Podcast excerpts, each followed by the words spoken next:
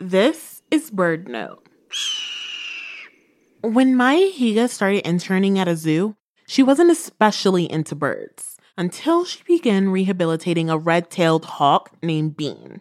I tube fed him for the first few nights and got him to hunt on his own again, and then did this big release thing, and it was pretty crazy, pretty wild experience, um, but really, really special. Meanwhile, Maya was doing live streams of herself singing and playing guitar on the website Twitch, just for fun and to a pretty small audience. I told people that I had a bird, and they're like, You don't have a hawk in your backyard. And I was like, I do. So I brought him out. The video went viral, and Maya's audience grew from there.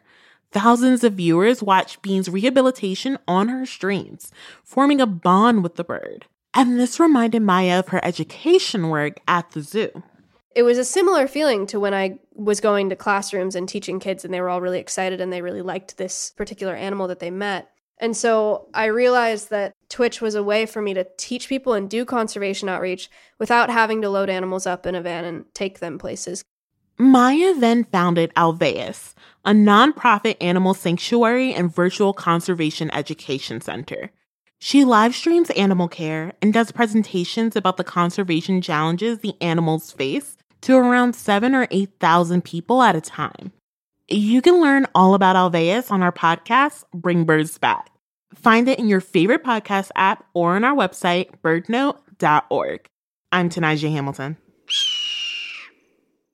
BirdNote needs your help to choose the winners of our 19th birthday photo contest. Head to birdnote.org now to see the top 15 finalists and vote for your favorite photo. Now through Friday, March 22nd.